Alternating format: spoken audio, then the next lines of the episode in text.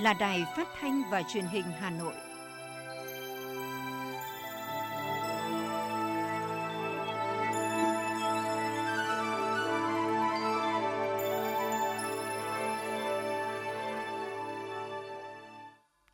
Kính chào quý vị và các bạn. Bây giờ là chương trình thời sự của Đài Phát thanh Truyền hình Hà Nội, phát trực tiếp trên sóng phát thanh tần số FM 90 MHz. Chương trình trưa nay, Chủ nhật ngày mùng 3 tháng 10 có những nội dung chính sau đây. Cơ bản kiểm soát được dịch, sản xuất nông nghiệp vẫn là điểm sáng. Đây cũng là nội dung chính trong buổi họp báo của chính phủ chiều tối qua. 18,32 triệu đối tượng bị ảnh hưởng bởi dịch Covid-19 đã được hỗ trợ với số tiền là 15,3 nghìn tỷ đồng theo nghị quyết số 68. Hà Nội sẵn sàng phương án 4 tại chỗ để chủ động trong mọi tình huống dịch bệnh. Trong đêm, Hà Nội đưa đi cách ly tập trung 139 trường hợp F1 tại ổ dịch bệnh viện Hữu nghị Việt Đức. Các vựa hoa trên địa bàn thành phố Hà Nội tất bật vào vụ sản xuất cuối năm dẫu còn nhiều khó khăn. Liên tiếp phát hiện thực phẩm không rõ nguồn gốc. Trong phần tin thế giới có những sự kiện nổi bật. Đến sáng nay, thế giới có trên 235,3 triệu người mắc Covid-19, trong đó hơn 4,8 triệu trường hợp đã tử vong vì đại dịch này. Cháy lớn tàn phá đảo nghỉ dưỡng Guania của Honduras. Sau đây là nội dung chi tiết của chương trình. Kính thưa quý vị, vào chiều ngày hôm qua, dưới sự chủ trì của Bộ trưởng, chủ nhiệm Văn phòng Chính phủ Trần Văn Sơn, Văn phòng Chính phủ đã tổ chức họp báo thường kỳ. Tại cuộc họp báo, Bộ trưởng chủ nhiệm Văn phòng Chính phủ Trần Văn Sơn cho biết, Chính phủ đã tiến hành phiên họp Chính phủ thường kỳ tháng 9 năm 2021. Phiên họp được kết nối trực tuyến đến các điểm cầu tỉnh thành phố trực thuộc Trung ương trên toàn quốc – Phiên họp cũng diễn ra trong bối cảnh nước ta đã đi được 3 phần tư quãng đường của năm 2021 trong thực hiện các nhiệm vụ, mục tiêu phát triển kinh tế xã hội với nhiều khó khăn thách thức, nhất là những tác động tiêu cực của đợt dịch bùng phát lần thứ tư đại dịch COVID-19 với biến chủng Delta nguy hiểm. Kết quả đạt được là cơ sở bước sang giai đoạn mới để thích ứng an toàn, linh hoạt và kiểm soát hiệu quả dịch bệnh COVID-19 để thực hiện vừa phòng chống dịch có hiệu quả, vừa khôi phục và phát triển thúc đẩy kinh tế xã hội từng bước mở cửa. Bộ trưởng chủ nhiệm Văn phòng Chính phủ Trần Văn Sơn cho biết, tại phiên họp Chính phủ, các địa phương đã thảo luận công tác phòng chống dịch COVID-19, tình hình kinh tế xã hội 9 tháng năm 2021 và tháng 9, các giải pháp trọng tâm trong những tháng cuối năm và thời gian tới. Về công tác phòng chống dịch bệnh COVID-19, các thành viên của chính phủ, lãnh đạo các địa phương cho rằng sau khi kiện toàn, Ban chỉ đạo quốc gia đã chủ động ra soát, nắm chắc tình hình, đưa ra những biện pháp mới, chưa có tiền lệ để xử lý tình huống cấp bách do dịch gây ra tại thành phố Hồ Chí Minh cùng với một số tỉnh thành phố. Về tình hình kinh tế xã hội tháng 9 và 9 tháng năm nay, chính phủ thống nhất nhận định dù trong bối cảnh khó khăn do tác động của dịch bệnh kéo dài, song tình hình kinh tế xã hội tháng 9 năm 2021 cũng đã tiếp tục được duy trì, kinh tế vĩ mô ổn định, lạm phát ở mức thấp, các cân đối được đảm bảo. Mặc dù tăng trưởng kinh tế quý 3 năm 2021 giảm mạnh do nhiều địa phương thực hiện giãn cách xã hội, hoạt động sản xuất kinh doanh bị tạm ngừng, nhưng tính chung trong 9 tháng, nền kinh tế của nước ta vẫn duy trì tốc độ tăng trưởng dương 1,42%. Bên cạnh những kết quả đã đạt được, các thành viên của chính phủ cũng cho rằng nền kinh tế nước ta còn nhiều khó khăn thách thức, cần có những giải pháp đồng bộ hiệu quả để có thể xử lý và khắc phục. Trong đó nổi lên là tăng trưởng kinh tế quý 3 năm 2021 giảm mạnh ở hầu hết các địa phương, ngành, lĩnh vực do ảnh hưởng của dịch bệnh và việc thực hiện giãn cách xã hội kéo dài, hoạt động sản xuất kinh doanh, lưu thông hàng hóa bị đình trệ, chi phí tăng cao, một số chuỗi sản xuất bị đứt gãy cục bộ, nguy cơ nợ xấu gia tăng, giải ngân vốn đầu tư công còn đạt thấp. Việc làm sinh kế cũng như đời sống của một bộ phận người dân, người lao động bị ảnh hưởng nặng nề, nhất là những địa bàn có dịch bùng phát. Tại cuộc họp báo chính phủ thường kỳ, báo chí đặt câu hỏi nêu việc doanh nghiệp và người dân hiện đang rất lo lắng về chi phí xét nghiệm COVID-19, đặc biệt là giá xét nghiệm nhanh. Nhiều địa phương đã cho phép doanh nghiệp tự test nCoV cho người lao động, thế nhưng bản thân doanh nghiệp lại không thể mua được hàng với giá rẻ, thị trường chỉ có một số nơi bán với giá khá cao. Về vấn đề này thì Thứ trưởng Bộ Y tế Đỗ Xuân Tuyên cũng cho biết đã có nhiều hướng dẫn để các đơn vị có thể đẩy nhanh tiến độ mua kit xét nghiệm cho người dân cũng như người lao động. Bộ Y tế cũng đã có hướng dẫn rất cụ thể về việc đối tượng nào sẽ được ưu tiên, có văn bản hướng dẫn gộp mẫu để tiết kiệm chi phí. Trong thời gian vừa qua, Bộ Y tế yêu cầu đơn vị cung ứng đảm bảo tính công khai minh bạch. Hiện tại thì Bộ Y tế đã cấp phép lưu hành cho 97 loại test COVID-19, trong đó có 35 loại bằng phương pháp PCR, 39 loại xét nghiệm kháng nguyên nhanh để có thể đảm bảo cạnh tranh lành mạnh, phục vụ doanh nghiệp và địa phương.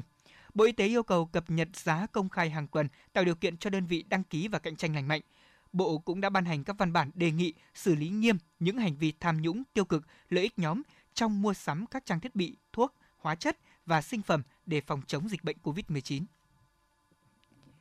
Trước tình trạng Hà Nội xuất hiện nhiều chùm ca bệnh phức tạp ở bệnh viện Việt Đức, tiềm ẩn nhiều nguy cơ, chiều ngày hôm qua chủ trì giao ban trực tuyến giữa Sở Chỉ huy thành phố cùng với Sở Chỉ huy của các sở ngành quận huyện thị xã để triển khai công tác phòng chống dịch COVID-19 trên địa bàn. Phó Chủ tịch Ủy ban dân thành phố Trừ Xuân Dũng, Phó Chỉ huy trưởng Sở Chỉ huy phòng chống dịch COVID-19 thành phố Hà Nội cho biết, từ ngày 1 tháng 10, Hà Nội xuất hiện chùm ca bệnh phức tạp tại bệnh viện Việt Đức có tiềm ẩn nhiều nguy cơ. Quận Hoàn Kiếm, Sở Y tế cùng với các lực lượng chức năng đã kịp thời triển khai những giải pháp để sớm kiểm soát chùm ca bệnh này. Nhấn mạnh nguy cơ lây lan dịch bệnh vẫn còn tiềm ẩn, Phó Chủ tịch Ủy ban dân thành phố yêu cầu cần tiếp tục tập trung cao nhất cho công tác phòng chống dịch COVID-19, không được lơ là chủ quan. Việc nới lỏng phải kèm theo siết chặt quản lý, kiểm tra xử lý nghiêm những vi phạm. Các sở ngành địa phương thực hiện nghiêm những biện pháp phòng chống dịch theo tinh thần chỉ đạo của Thủ tướng Chính phủ, Ban chỉ đạo quốc gia và của thành phố, đặc biệt là chỉ thị số 22 của Chủ tịch Ủy ban dân thành phố Hà Nội. Phó Chủ tịch Ủy ban dân thành phố cũng yêu cầu các quận huyện thị xã tập trung thực hiện 6 nhóm vấn đề trọng tâm trong thời gian tới, bao gồm triển khai ngay phần mềm xét nghiệm đã được tập huấn, Sở Y tế hướng dẫn triển khai mô hình bác sĩ gia đình, đảm bảo thuốc và vật tư y tế, tin học hóa, từng bước số hóa các hoạt động của các trạm y tế, Ủy ban dân các quận huyện thị xã sở ngành cần tiếp tục kiểm soát tình hình dịch bệnh trên địa bàn của mình phụ trách một cách chủ động, linh hoạt, không lơ là, chủ động phương án bốn tại chỗ để không bị động bất ngờ trong mọi tình huống. Lãnh đạo quận Hoàn Kiếm cho biết, nhằm đảm bảo các biện pháp khoanh vùng bóc tách những trường hợp nghi nhiễm, vào hồi 0 giờ 10 phút ngày mùng 3 tháng 10, 4 chiếc xe buýt đã rời khỏi bệnh viện hữu nghị Việt Đức, đưa 136 trường hợp F1 về nơi cách ly tập trung.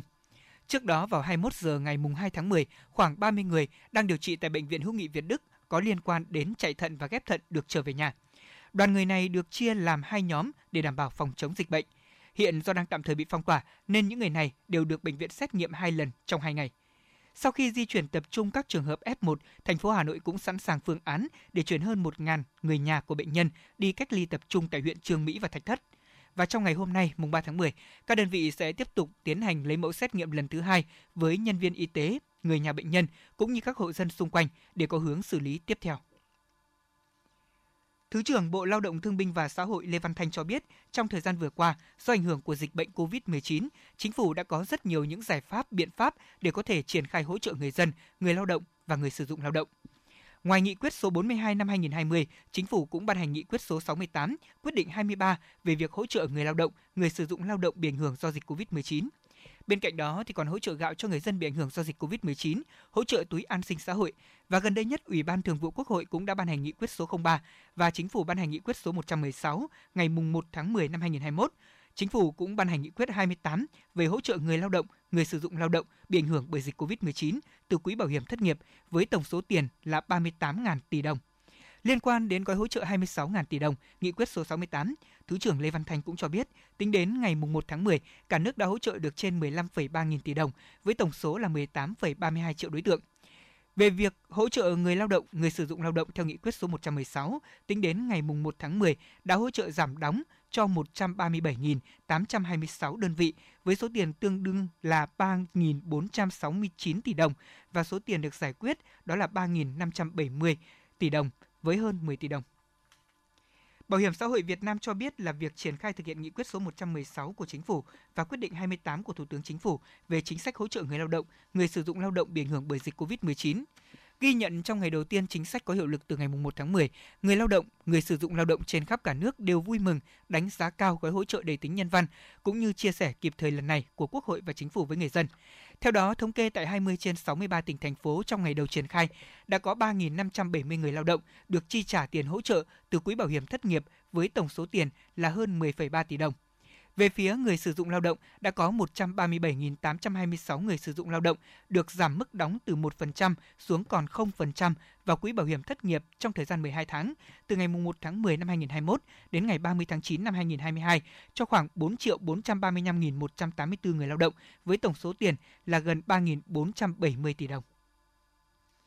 Thời gian qua, các cấp công đoàn thủ đô đã không ngừng đẩy mạnh hoạt động chăm lo, hỗ trợ đoàn viên và người lao động bị ảnh hưởng bởi dịch bệnh COVID-19, hỗ trợ công tác phòng chống dịch bằng tiền mặt cùng với nhiều hình thức khác nhau. Số kinh phí để chăm lo hỗ trợ cho đến nay đã lên tới trên 67 tỷ đồng. Báo cáo về công tác phòng chống dịch bệnh COVID-19 của Liên đoàn Lao động thành phố cho biết, từ ngày 27 tháng 4 năm 2021 đến nay, các cấp công đoàn của thủ đô đã chăm lo hỗ trợ đoàn viên và người lao động bị ảnh hưởng bởi dịch COVID-19, cũng như thăm hỏi các lực lượng tuyến đầu ủng hộ cho quỹ vaccine, quỹ phòng chống COVID-19 của thành phố với số tiền là hơn 67,412 tỷ đồng cho 117.493 đoàn viên và người lao động, 2.098 doanh nghiệp có tổ an toàn COVID. Ngoài kinh phí từ ngân sách công đoàn, từ ngày 27 tháng 4 đến nay, các cấp công đoàn thủ đô còn vận động xã hội hóa để hỗ trợ người lao động bị ảnh hưởng bởi dịch bệnh COVID-19 với tổng số tiền là hơn 104,287 tỷ đồng. Trong đó hỗ trợ bằng tiền mặt là hơn 97,611 tỷ đồng, hỗ trợ trang thiết bị phòng chống dịch và nhu phẩm thiết yếu với tổng giá trị quy đổi thành tiền là hơn 6,676 tỷ đồng. Thưa quý vị và các bạn, với phương châm trong bất cứ hoàn cảnh nào không để học sinh bị bỏ lại phía sau, Công đoàn ngành ngân hàng chính sách xã hội đặc biệt đã tích cực hưởng ứng tham gia đóng góp ủng hộ chương trình sóng và máy tính cho em. Công đoàn ngân hàng chính sách xã hội đã vận động ủng hộ cho cán bộ, đoàn viên và công đoàn cùng tham gia vào chương trình này. Công đoàn Ngân hàng Chính sách Xã hội sẽ trao tặng 500 bộ máy tính với trị giá là 5 triệu đồng một bộ cho các lá chưa lành là những em nằm trong chương trình Cặp lá yêu thương của Đài truyền hình Việt Nam, Bộ Lao động Thương binh Xã hội và Ngân hàng Chính sách Xã hội đồng phối hợp tổ chức tại 63 tỉnh, thành phố trên cả nước. Trong đó sẽ ưu tiên trao tặng máy tính cho các lá chưa lành, mồ côi cả cha lẫn mẹ, mồ côi cha hoặc mẹ do dịch bệnh COVID-19, các em có hoàn cảnh khó khăn.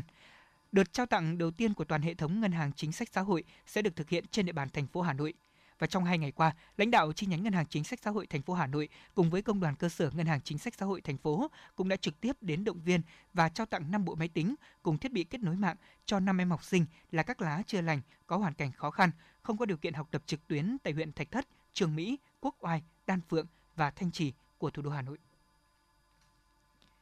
Thưa quý vị và các bạn, dịch COVID-19 bùng phát và diễn biến phức tạp đã khiến rất nhiều lao động rơi vào tình trạng bị giảm lương, tạm nghỉ, không có việc làm, rơi vào tình cảnh thất nghiệp. Theo báo cáo của Trung tâm Dịch vụ Việc làm thành phố Hà Nội, thời gian qua đã có nhiều doanh nghiệp có số lượng lớn người lao động nộp hồ sơ đăng ký hưởng bảo hiểm thất nghiệp. Mỗi tháng thì đơn vị này tiếp nhận khoảng 8.000 hồ sơ đề nghị hưởng bảo hiểm thất nghiệp. Tình thế này đã khiến chính sách bảo hiểm thất nghiệp trở thành cứu cánh của người lao động trong việc duy trì cuộc sống trước mắt cho đến khi mà họ tìm được việc làm mới và quay trở lại với thị trường lao động. Theo Trung tâm Dịch vụ Việc làm Hà Nội, người lao động từ 25 đến 40 tuổi đề nghị hưởng trợ cấp thất nghiệp hiện chiếm tỷ lệ cao nhất, trong đó tập trung chủ yếu vào các nhóm ngành hoạt động, dịch vụ, xây dựng, công nghệ chế biến, chế tạo.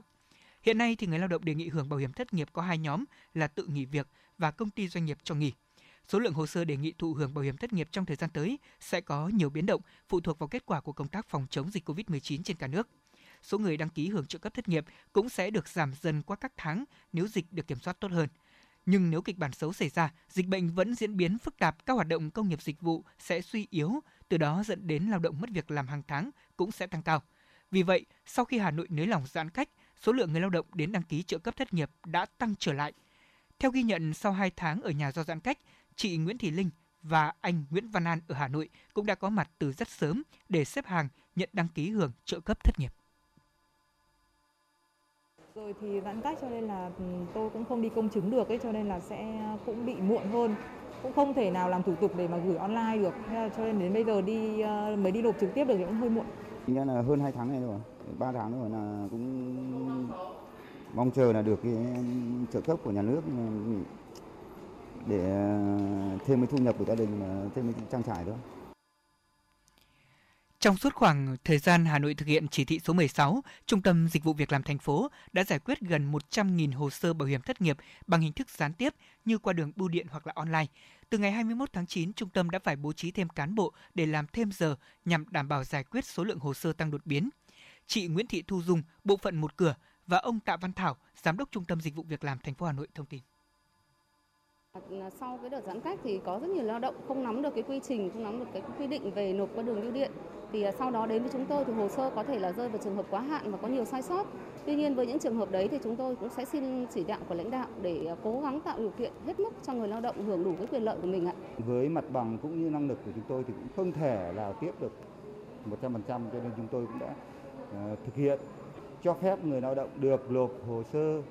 qua đường bưu điện, được thực hiện các cái thông báo tìm kiếm việc làm và qua các hình thức gián tiếp. Cũng theo đại diện Trung tâm Dịch vụ Việc làm, đối tượng nhận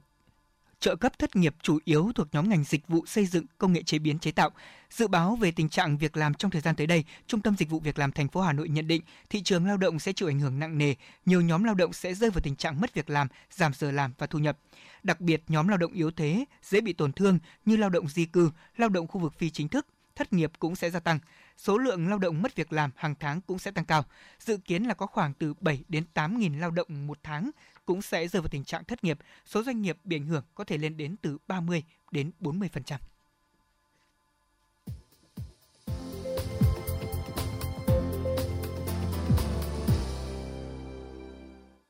Kính thưa quý vị, những thông tin kinh tế xã hội đáng chú ý sẽ tiếp nối chương trình thời sự của chúng tôi.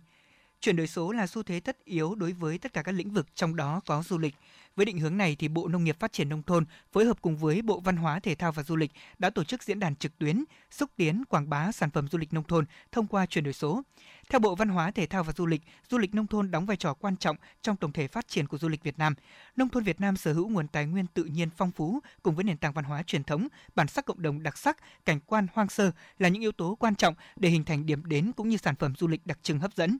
Còn theo Bộ Nông nghiệp Phát triển Nông thôn, phát triển du lịch nông thôn trong chương trình Mục tiêu Quốc gia về xây dựng nông thôn mới giai đoạn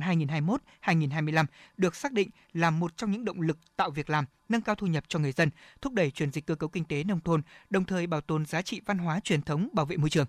phát triển du lịch nông thôn hiệu quả cũng sẽ góp phần thực hiện đồng thời hai mục tiêu chính trị quan trọng, đó là phát triển du lịch trở thành ngành kinh tế mũi nhọn và mục tiêu quốc gia về xây dựng nông thôn mới bền vững. Phát biểu tham luận tại diễn đàn nhiều ý kiến cũng cho rằng là có nhiều lợi thế, tuy nhiên du lịch nông thôn Việt Nam hiện vẫn chưa khai thác được hết tiềm năng và còn nhiều hạn chế, cần đẩy mạnh chuyển đổi số để có thể tạo động lực phát triển. 2021 là một năm có nhiều khó khăn với các vùng sản xuất hoa và cây cảnh trên địa bàn thành phố Hà Nội, đặc biệt là sau 2 tháng ảnh hưởng bởi dịch bệnh COVID-19. Các nhà vườn tất bật khôi phục lại sản xuất, đáp ứng nhu cầu thị trường, đặc biệt là thị trường dịp cuối năm là ghi nhận không khí tại huyện Mê Linh những ngày này. Sản phẩm hoa của huyện được tiêu thụ quanh năm khắp mọi miền đất nước. Thực tế thì vài năm qua, khu vực phía Nam cũng là thị trường mang lại nhiều nguồn thu cho nhà vườn tại huyện Mê Linh. Tình hình dịch bệnh COVID-19 nhất là tại các tỉnh phía Nam hiện nay vẫn còn diễn biến phức tạp, khiến cho nhiều nhà vườn lo lắng. Theo trưởng phòng kinh tế huyện Mê Linh Phạm Thành Đô, mặc dù việc lưu thông hàng hóa đã được khởi động lại, nhưng chương trình vận chuyển lưu thông cũng sẽ gặp khó khăn khi còn nhiều tỉnh thành phố thực hiện giãn cách xã hội, nhu cầu hoa, cảnh cũng giảm mạnh do thu nhập của người dân bị giảm. Vì thế mà đi đôi với việc vực dậy sản xuất với người nông dân thì vụ hoa cuối năm vẫn còn khá nhiều những trăn trở. Đồng quan điểm, Phó Chủ tịch Ủy ban dân huyện Đan Phượng Nguyễn Thạc Hùng cũng cho biết, hiện nay thì diện tích hoa cây cảnh trên địa bàn huyện đạt tới hơn 400 ha. Từ hiệu quả kinh tế những năm trước đây, nông dân trên địa bàn huyện đã đầu tư cơ sở hạ tầng để phục vụ trồng hoa. Nhiều hộ cũng đã đầu tư ứng dụng công nghệ cao vào sản xuất như là nhà màng, nhà lưới. Thế nên không dễ dàng để chuyển sang cây trồng khác, ngay cả khi mà sản phẩm khó tiêu thụ. Tuy khó khăn còn khó lường, thế nhưng xác định sống với nghề trồng hoa, thế nên hầu hết các hộ ở đây vẫn duy trì sản xuất, mong thị trường hoa Tết sẽ sớm sôi động trở lại. Thưa quý vị thính giả, mới đây cả hai hãng hàng không là Vietnam Airlines và Bamboo Airways đều công bố chính thức được cấp phép đường bay thẳng tới Mỹ. Tuy nhiên thì điều mà dư luận quan tâm nhất lúc này là nhà chức trách Hoa Kỳ cấp phép cho hai hãng hàng không của chúng ta được bay thẳng thường lệ hay là chỉ bay thuê chuyến đặc biệt quốc gia giữa hai nước. Bởi lẽ để có thể được bay thẳng thường lệ đến Hoa Kỳ thì các hãng hàng không phải đáp ứng được những yêu cầu khắt khe của các nhà chức trách Hoa Kỳ. Tìm hiểu của phóng viên chương trình thời sự. Theo Cục Hàng không Việt Nam, để được cấp phép bay thẳng thường lệ tới Hoa Kỳ, các hãng hàng không phải đáp ứng đầy đủ những tiêu chí khắt khe cả về kỹ thuật, an ninh, an toàn hàng không của các nhà chức trách của các nước sở tại. Sau nhiều năm chuẩn bị, mới đây hãng hàng không Việt Nam Airlines đã hoàn tất mọi thủ tục để có thể đáp ứng điều kiện được nhà chức trách Hoa Kỳ cấp phép bay thẳng thường lệ. Còn Bamboo Airways cũng đã chuẩn bị các điều kiện ban đầu để có thể hiện thực hóa giấc mơ bay thẳng thường lệ bằng các chuyến bay thuê chuyến. Ông Võ Huy Cường, Phó Cục trưởng Cục Hàng không Việt Nam, thông tin về quá trình xúc tiến. Ờ, Cục Hàng không là báo cáo Bộ Giao thông Vận tải. Bộ Giao thông Vận tải đã trao đổi với Bộ Ngoại giao Việt Nam để trao đổi với phía Hoa Kỳ thông báo việc Việt Nam sẽ chỉ định Bamboo Airways là khai thác các chuyến bay không thường lệ đến Hoa Kỳ trong giai đoạn trước mắt và uh, xúc tiến trong giai đoạn sau sẽ khai thác như vậy là có nghĩa rằng các chuyến bay thuê chuyến đều bị giới hạn về lịch bay, đối tượng, mục đích, đặc biệt là chỉ được phép khai thác trong khoảng thời gian đúng theo quy định. Sau khi kết thúc thì Bamboo Airways vẫn phải xin phép lại từ đầu. Còn đối với Vietnam Airlines đã thực hiện 18 chuyến bay thuê chuyến, chủ yếu chở các công dân Việt Nam hồi hương. Đây cũng là bước đệm để hãng hàng không quốc gia hiện thực hóa các chuyến bay thường lệ của mình. Tất cả hành khách đều có thể tự tra cứu lịch bay, tùy chọn việc đặt chỗ và mua vé theo nhu cầu cá nhân trên các chuyến bay thường lệ giống như những chuyến bay khác. Ông Trịnh Hồng Quang, Phó Tổng Giám đốc Vietnam Airlines cho biết. Trong cuối tháng 9 này, Cục An ninh Hàng không Nội địa Mỹ sẽ kiểm tra và đánh giá lần cuối đối với hàng không Việt Nam. Và sau khi nhận được cái cho phép của Cục An ninh Hàng không Mỹ, chúng tôi dự kiến sẽ mở đường bay thương mại tới Mỹ trong tháng 11 năm 2021. Tới đây, cơ quan an ninh vận tải Hoa Kỳ sẽ cử đại diện sang Việt Nam để khảo sát trực tiếp và đánh giá năng lực đảm bảo an ninh của sân bay xuất phát từ Việt Nam. Đây cũng là cơ sở để Cục Hàng không Liên bang Hoa Kỳ cấp phép để Việt Nam Airlines chính thức khai thác các chuyến bay thẳng thường lệ giữa Việt Nam và Hoa Kỳ. Mời quý vị và các bạn cùng nghe tiếp phần tin. Theo Bộ Giáo dục và Đào tạo, có 6 quốc gia là Campuchia, Lào, Malaysia, Myanmar, Philippines, Việt Nam đã tham gia vào chu kỳ khảo sát đầu tiên đánh giá kết quả học tập của học sinh tiểu học giai đoạn 2018-2021. Kết quả, ba lĩnh vực đó là toán, đọc hiểu và viết của Việt Nam đều cao nhất. Phân tích một cách chi tiết kết quả khảo sát tại Việt Nam cũng đã cho thấy học sinh tại vùng sâu vùng xa còn khoảng cách khá so với các học sinh ở vùng miền khác về kết quả ở ba lĩnh vực này. Kết quả học tập trong lĩnh vực toán học của học sinh nữ tương đương với học sinh nam, thế nhưng ở lĩnh vực đọc hiểu và viết, học sinh nữ lại đạt thành tích cao hơn học sinh nam. Học sinh ở nhóm gia đình có điều kiện kinh tế khá giả trung bình cao sẽ có mức điểm trung bình và mức độ thành thạo chênh lệch lớn hơn so với nhóm học sinh gia đình có điều kiện kinh tế khó khăn và trung bình thấp trình độ học vấn của cha mẹ càng cao thì kết quả học tập của con gái cũng càng tốt. Bên cạnh đó thì nghề nghiệp của cha mẹ cũng như điều kiện học tập ở gia đình cũng sẽ có ảnh hưởng khá lớn đến kết quả học tập của học sinh. Trường học hy vọng Samsung thứ ba tại Việt Nam được Samsung phối hợp cùng với tổ chức Korea Food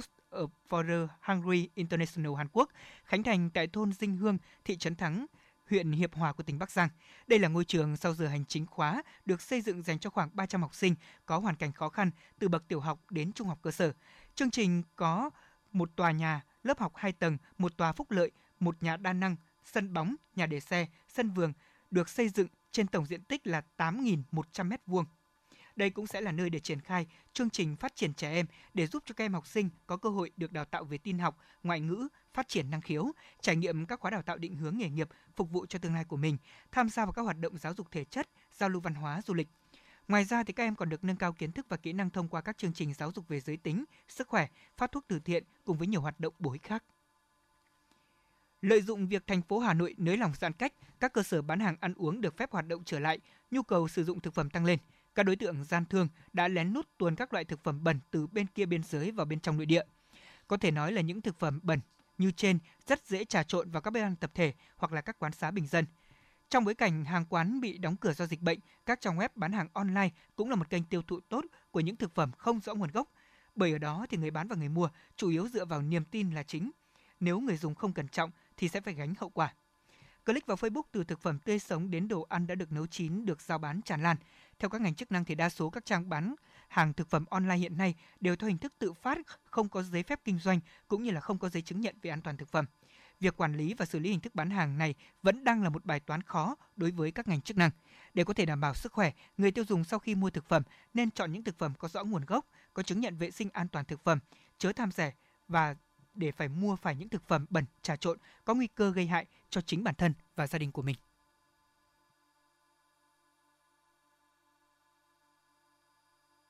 Trước đây tôi thích ăn đồ mặn, vợ tôi kêu ca nhưng tôi không nghe. Hai năm trước tôi phải nhập viện vì một cơn đột quỵ do huyết áp quá cao. Bác sĩ nói một trong những nguyên nhân chính của căn bệnh là tôi ăn nhiều đồ mặn. Căn bệnh này không chỉ làm khổ tôi mà còn biến tôi trở thành gánh nặng cho gia đình. Ăn nhiều muối, bột canh, hạt nêm, nước mắm, nước tương có thể dẫn đến tăng huyết áp và đột quỵ. Tổ chức Y tế Thế giới khuyến cáo chỉ nên ăn dưới 5 gram muối mỗi ngày, nhưng chúng ta hiện đang ăn gấp đôi số lượng đó. Giảm một nửa lượng muối ăn ngày bằng cách cho bớt muối, chấn nhẹ tay, giảm ngay đồ mặn.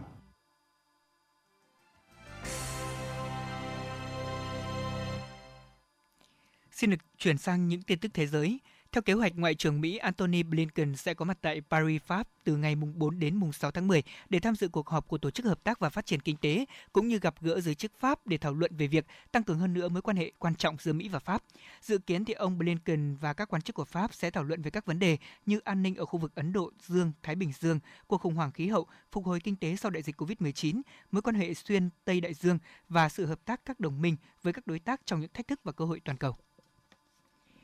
Trong hai ngày mùng 3 mùng 4 tháng 10, người dân tại Italy ở 130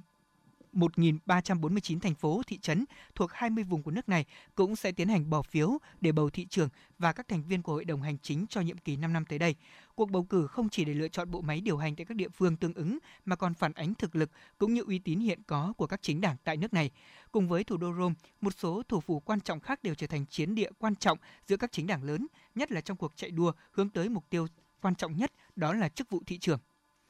Đến sáng nay, thế giới có trên 235,3 triệu người mắc COVID-19, trong đó có hơn 4,8 triệu trường hợp hiện tử vong vì đại dịch. Quốc gia chịu ảnh hưởng nghiêm trọng nhất bởi dịch COVID-19 vẫn là Mỹ, với trên 44,47 triệu ca mắc. Số ca tử vong COVID-19 tại nước này cũng đã vượt quá con số là 700.000 người, tiếp tục ở mức cao nhất trên thế giới. Số người thiệt mạng trung bình mỗi ngày do COVID-19 ở Mỹ hiện đang ở mức là 2.000 người.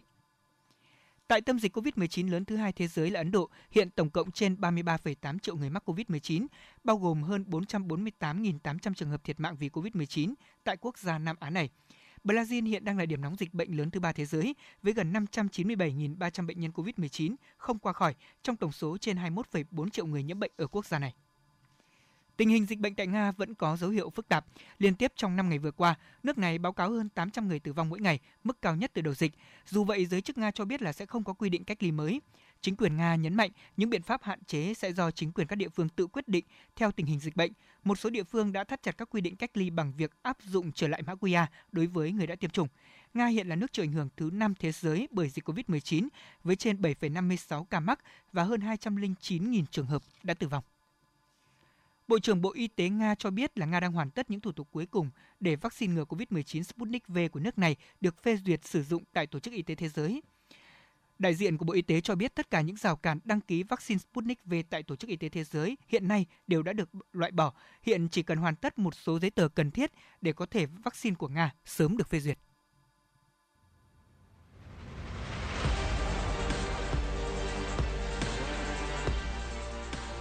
Bản tin thể thao Bản tin thể thao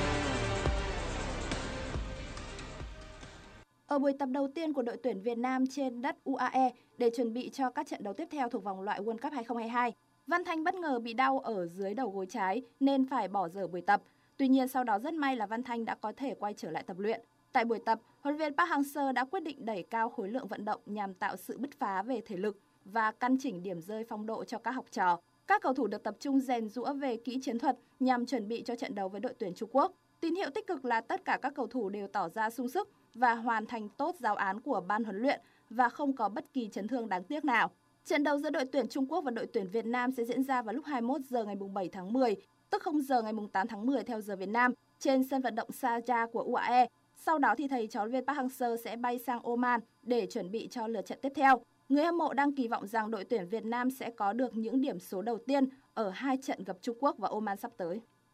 Tại vòng 7 ngoại hạng Anh với lợi thế sân nhà, Manchester United nhập cuộc đầy hứng khởi và chủ động trước Everton. Phải đến phút thứ 43, đường mở bóng tinh tế của Bruno Fernandes đặt Anthony Martial vào tư thế thuận lợi. Tiền đạo người Pháp thực hiện cú cứa lòng đưa bóng khẽ chạm vào chân một hậu vệ Everton, khiến thủ thành Jordan Pickford không thể cản phá. Tuy nhiên đến phút thứ 65, Dogre chuyền bóng xé toang hàng phòng ngự của MU cho Townsend băng vào dứt điểm trong tư thế chống trải, khiến thủ thành David De Gea chỉ còn biết đứng nhìn. Hòa một đều cũng là kết quả chung cuộc của trận đấu này.